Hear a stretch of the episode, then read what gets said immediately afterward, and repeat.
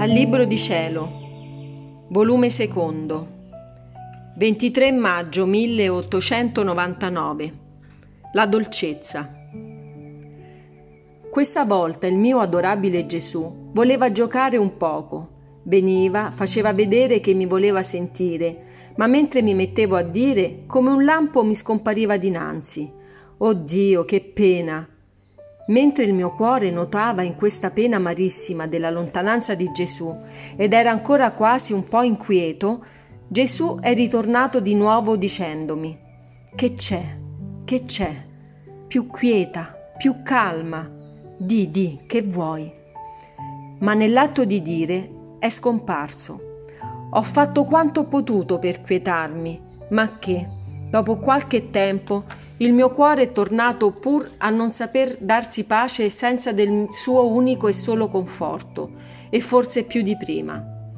Gesù, ritornando di nuovo, mi ha detto, Figlia mia, la dolcezza ha la virtù di far cambiare la natura alle cose, sa l'amaro ben convertire in dolce, perciò più dolce, più dolce. Ma però senza darmi tempo di dire una sola parola. Così ho passato questa mattina. Dopo ciò mi sono sentita fuori di me stessa, insieme con Gesù.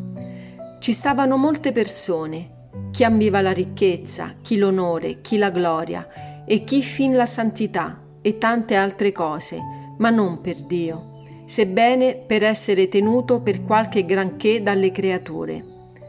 Gesù rivolto a loro, tentennando la testa, loro ha detto, Stolti che siete, che vi state lavorando la rete come imbrogliarvi.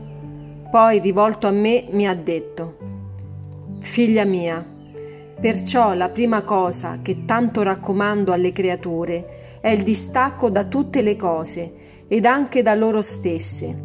E quando l'anima si è distaccata da tutto, non ha bisogno di farsi forza per stare lontana da tutte le cose della terra che da se stesse le vanno intorno, ma vedendosi non curate, anzi disprezzate, dandole un addio, si licenziano per non darle più molestia.